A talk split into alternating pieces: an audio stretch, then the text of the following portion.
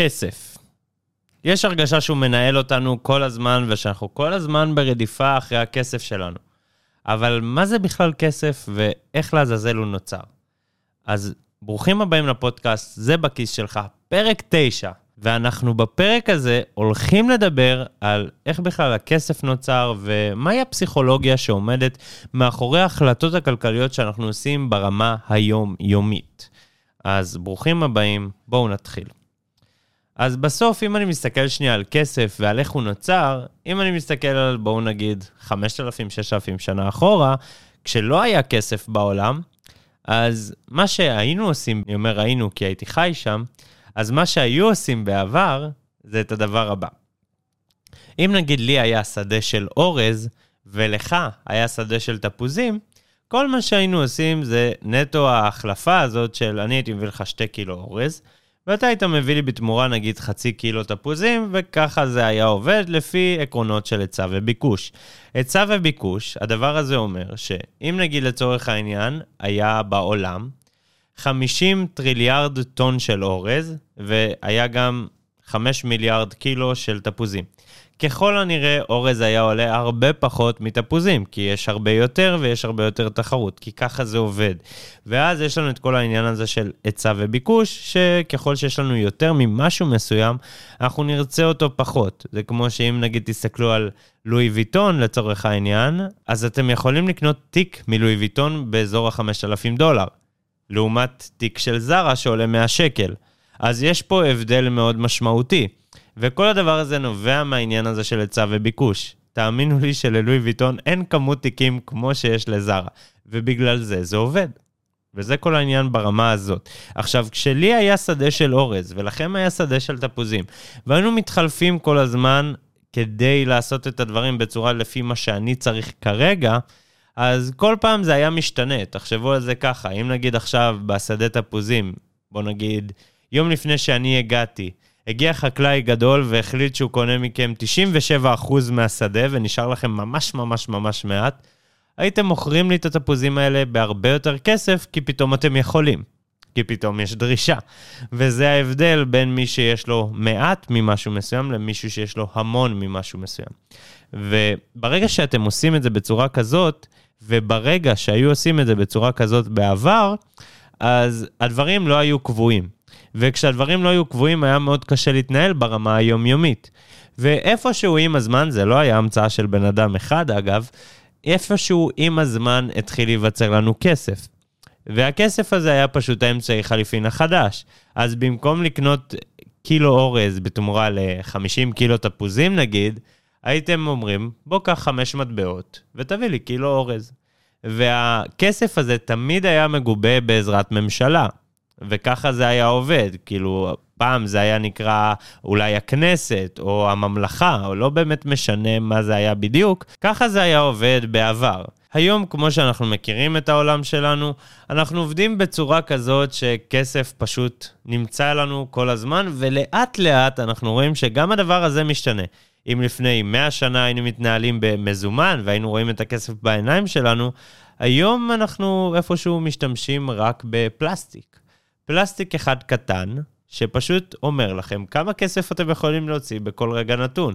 וככל שזה יותר נגיש, זה גם יותר קשה. בואו נגיד, בואו נסתכל על ה Apple Pay ועל ה Google Pay, ולא משנה מה שאתם משתמשים, אבל ככל שיותר אנשים משתמשים ב Apple Pay, אם תשאלו אותם, אתם תראו שבאיזשהו מקום ההוצאות שלהם עלו, כי פתאום זה יותר נגיש, וככל שמשהו יותר נגיש לנו, אנחנו נעשה אותו יותר פעמים. ובגלל זה גם, אם אתם מסתכלים על כל מה שדיברתי איתכם לאורך כל העונה הזאת, שזה ליצור לעצמכם תאריכים ספציפיים שבהם אתם מכניסים כסף, בהם אתם מוציאים כסף, וליצור לעצמכם איזשהו סיסטם לכסף שלכם, ברגע שאתם באמת עושים את זה בצורה נכונה, אתם מורידים את ההנגשה של הכסף אליכם.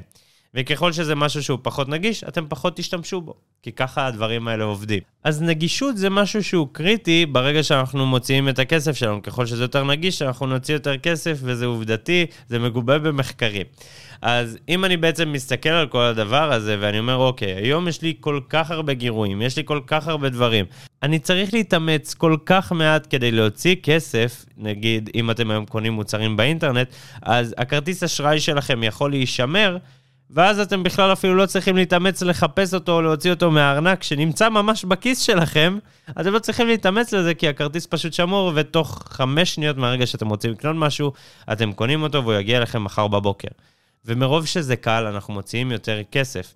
וככה בעצם עובדים עלינו מבחינת הפסיכולוגיה שעושים עלינו, כי יודעים שברגע שנעשה את זה, אנחנו נוציא יותר כסף. אם נגיד אתם תסתכלו על מכוני כושר, על נטפליקס, על כל מיני מוצרים שהם כביכול פסיביים, אז הם עובדים בצורה הזאת. אני לא רוצה שתשלם לי לכל השנה, אני לא צריך את זה. בוא תשלם לי פר חודש, בהוראת קבע כביכול, וככה זה יהיה סוג של מנוי מתמשך, שתרצה, תגיד לי, נפסיק. לא יהיה לך קנס, לא יהיה לך עמלות, הכל בסדר. ואתם יודעים מה? רוב האנשים לא יפסיקו בחיים, גם אם הם לא יצרכו את השירות הזה, ודיברנו על זה כבר בפרקים הקודמים. עכשיו, אם באמת, יש לי עכשיו מנוי נטפליקס, ואני לא באמת משתמש בו, ואני לא באמת מנצל אותו, אבל אני משלם עליו כל חודש, ההכנסות של נטפליקס עולות, כאילו הרווחים שלהם גודלים, והכל בזכות זה שאני תכלס משלם להם על כלום, על אוויר. היום מכוני כושר מתבססים על הדבר הזה, ואני חושב שהדבר הזה לעצמו הוא לא חכם ברמה העסקית, כי בסוף לקוח מרוצה זה לקוח שיביא לכם עוד לקוחות, ואם אתם בונים רק על לקוחות כאלה שהם פשוט משלמים לכם ולא מגיעים ולא צורכים את השירות, אז זה לא יעשה לכם כל כך טוב לטווח הארוך. זה, עוד פעם, זה הנקודה הגישה האישית שלי, ואני חושב שזה משהו שאתם צריכים ליישם גם בעסק שלכם. אבל אם אני מסתכל שנייה על הפסיכולוגיה שעובדת עלינו מבחינת הכסף, אז זה עובד עלינו גם ברמה של הסכום עצמו. לצורך העניין, 4,000 שקל יכול להישמע לכם הרבה, אבל 400 שקל למשך עשרה חודשים, נשמע פתאום, אה, ah, זה נחמד, זה משהו שאני יכול לאפשר לעצמי. או אם נגיד אני מסתכל על אפל או על KSP, מה KSP עושים? KSP אומרים, אוקיי, יש לנו את המוצר הזה, הוא עולה סך הכל 2,500 שקל, או שאתה יכול לחלק את זה עד 36 תשלומים, בלי ריבית בהוראת קבע. ברור לכם שהדבר הזה לעצמו עשה ל-KSP הרבה יותר כסף. עכשיו, ברגע שהם עושים את זה, הם גורמים לבן אדם שאומר, וואו, 2,500 שקל בשביל שעון של אפל זה המון כסף, להגיד, אה, ah, 50 שקל? 80 שקל? אני יכול לאפשר לעצמי 80 שקל בחודש, זה לא כזה הרבה. ואז זה גורם לכם להוציא פשוט יותר כסף, וזו הפסיכולוגיה שעובדת עלינו, וכל חברה גדולה עושה את הדבר הזה. כל חברה גדולה אומרת לכם את המחיר בכמות תשלומים הכי נמוכה שהם יכולים להגיד לכם, שזה נגיד 100 שקל לחודש למשך 50 תשלומים, כדי שתשלמו סך הכל 5,000 שקל. זה הכל. והמהלך הזה לעצמו יעזור להם להכניס יותר כסף, ולכם להוציא יותר כסף. עכשיו, אם יש לכם עסק, אני בטוח שאתם משתמשים בכלי הפשוט הזה. כי בסוף, לבן אדם שאומר עכשיו, אוקיי, 100 שקל בחודש זה משהו שהוא באמת לגיטימי ואני יכול לאפשר לעצמי, מאשר להגיד, תביא לי 5,000 שקל על השירות שלי. זה פתאום נראה אחרת. וזה משהו שאם אתם גם תנצלו אותו לטובתכם, יכניס לכם יותר כסף. אבל בגלל שאתם צרכנים חכמים, אני רוצה שתעשו את הדבר הבא. אם נגיד אתם אומרים, אוקיי, 100 שקל בחודש זה משהו שאני יכול להרשות לעצמי, מעולה, אני בטוח שאתם יכולים להרשות לעצמכם להוציא 100 שקל לחודש. עכשיו השאלה הבאה שאני רוצה שתשאלו את עצמכם, כי זו שאלה שאתם כנראה לא שאלתם עד היום, זה האם הדבר הזה שווה 5,000 שקל? האם הדבר הזה באמת שווה את הסכום הגדול שאני צריך לשלם? כי הרבה פעמים אני רואה את זה גם באנשים שקונים רכב במימון מלא. הם אומרים, אוקיי, זה אלף שקל בחודש, סבבה. ואני נהנה מרכב יחסית חדש, לא עכשיו רכב חדש מהניילון, כי רכב חדש מהניילון יעלה באזור ה-4,000 שקל בחודש. אבל אלף שקל בחודש זה משהו שאני יכול להרשות לעצמי, הכל סבבה, הכל טוב. אבל השאלה האמיתית שאתה צריך לשאול את עצמך זה, האם אתה יכול להרשות לעצמך 90 אלף שקל על רכב? האם, אתה, האם זה משהו שאתה יכול לתחזק מבחינת היום-יום? האם זה משהו שיעזור לך במהלך השנים הבאות? ואני רוצה שתחשבו על זה גם מהצד ההפוך. תחשבו על זה בקטע של, תכלס, זה 90 אלף שקל. אז אם אני יכול לחסוך 90 אלף שקל בחמש שנים, אז בוא נגיד בתוך שמונה שנים, עם עוד כל מיני חסכונות שיהיה לי בצד, אני אוכל לקנות דירה.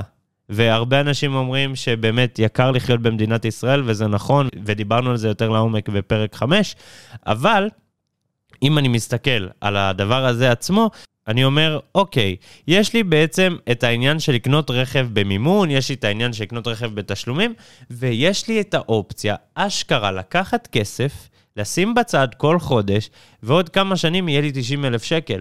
וכשאתם מחלקים לתשלומים, בוא נגיד, אלף שקל בכל חודש למשך שלוש שנים, פתאום זה 36 אלף שקל. ופתאום אתם מבינים שוואלה, איזה מהר אני יכול לחסוך 36 אלף שקל אם רק הייתי מכניס אלף שקל בכל חודש לחיסכון צדדי. ואני לא מדבר איתכם אפילו על השקעות שיכולות להניב לכם הרבה יותר כסף, אני מדבר איתכם נטו על החיסכון של הסכומים האלה. וזה הכל, כי עוד 36 אלף אקסטרה בעוד שלוש שנים, אני בטוח שיעשו לכם טוב. וזה כל העניין, וככה גם חוסכים כסף לקניית רכב. הרבה אנשים אומרים לי, אוקיי, אז רכב במימון אני לא אקנה, בסדר, אבל עם מה אני אתנהל? עם מה אני אחיה? איך אני אסע ברכב כל יום? אני חייב לנסוע עם משהו. אוקיי, אז בוא תיסע אולי ברכב שאתה יכול לאפשר לעצמך הלוואה שלו. בוא נגיד רכב ב-200 שקל לחודש, כי זה מה שתעלה לך הלוואה של 25,000 שקל, ולא הלוואה של 100,000 שקל. ויש פה הבדל מאוד מהותי בין הדברים האלה, כי גם תחזוקה של רכב שעולה 90,000 שקל, היא תחזוקה של רכב שעולה 90,000 שקל. הטיפולים יהיו יותר יקרים והדברים יהיו יותר יקרים. ואני לא נכנס איתכם יותר מדי לעולם הרכב, אבל זה איזושהי דוגמה שאני רואה במהלך היום-יום, שיכולה להשפיע עלינו ברמה התודעתית. הרבה אנשים אומרים, אוקיי, אבל אבל כל המדינה יש רכב חדש. כן, אבל האם ראיתם את מצב חשבון הבנק שלהם? ככל הנראה שלא. ואם חשבון הבנק שלהם צועק הצילו, אתם לא אמורים לנסוע על רכב חדש כמוהם, כי המצב שלהם הוא לא טוב, לא הייתם רוצים שיהיה להם את המצב הזה. וזה כל העניין, וזה כל ההבדל ברמה הזאת. הנקודה הבאה שאני רוצה שנדבר עליה היא הדבר הבא. תחשבו רגע על ילד, אוקיי? אם תגידו לילד, בוא קח 100 שקל, לך למכולת, תהנה, תשחק עם חברים, תעשה מה שאתה רוצה עם המאה שקל האלה, ותחזור סוף היום. אותו ילד ילך למכולת, ילך יטייל, יקנה דברים וזה. והוא יחזור אליכם, הוא יחזור ככל הנראה עם 0 שקלים או עם עודף של כמה, כמה עשרות שקלים. ו... אתם לא תראו את אותו ילד חוזר אליכם בערב ואומר לכם, שומע, אני בטעות הוצאתי 800 שקל, אני עכשיו בחוב ובמינוס. זה לא יקרה, ילדים לא עושים את הדברים האלה. איפשהו בדרך, במהלך השנים, פתאום זה נראה לנו לגיטימי להוציא הרבה יותר ממה שאנחנו מכניסים. פתאום זה נראה לנו לגיטימי לעשות את הדברים האלה. ודיברנו על איך לנהל תקציב בפרק 8, שאם עדיין לא שמעתם אותו, אני ממליץ לכם להאזין אליו עכשיו ולחזור אלינו אחר כך. עכשיו, ברגע שאני מסתכל על הדבר הזה ואני אומר, אוקיי, אם איפשהו שהייתי ילד, הייתי מוציא כמה שאני מכניס, או שהייתי מוציא אפילו הרבה פחות ממה שאני מכניס, מה קרה לי בדרך?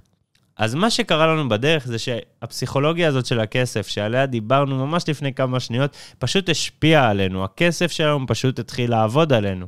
ולהגיד, אוקיי, אם המשכורת שלי נכנסת בעשירי, ואני הולך לקבל 15,000 שקל, זה אומר שאני יכול להוציא עכשיו 15,000 שקל.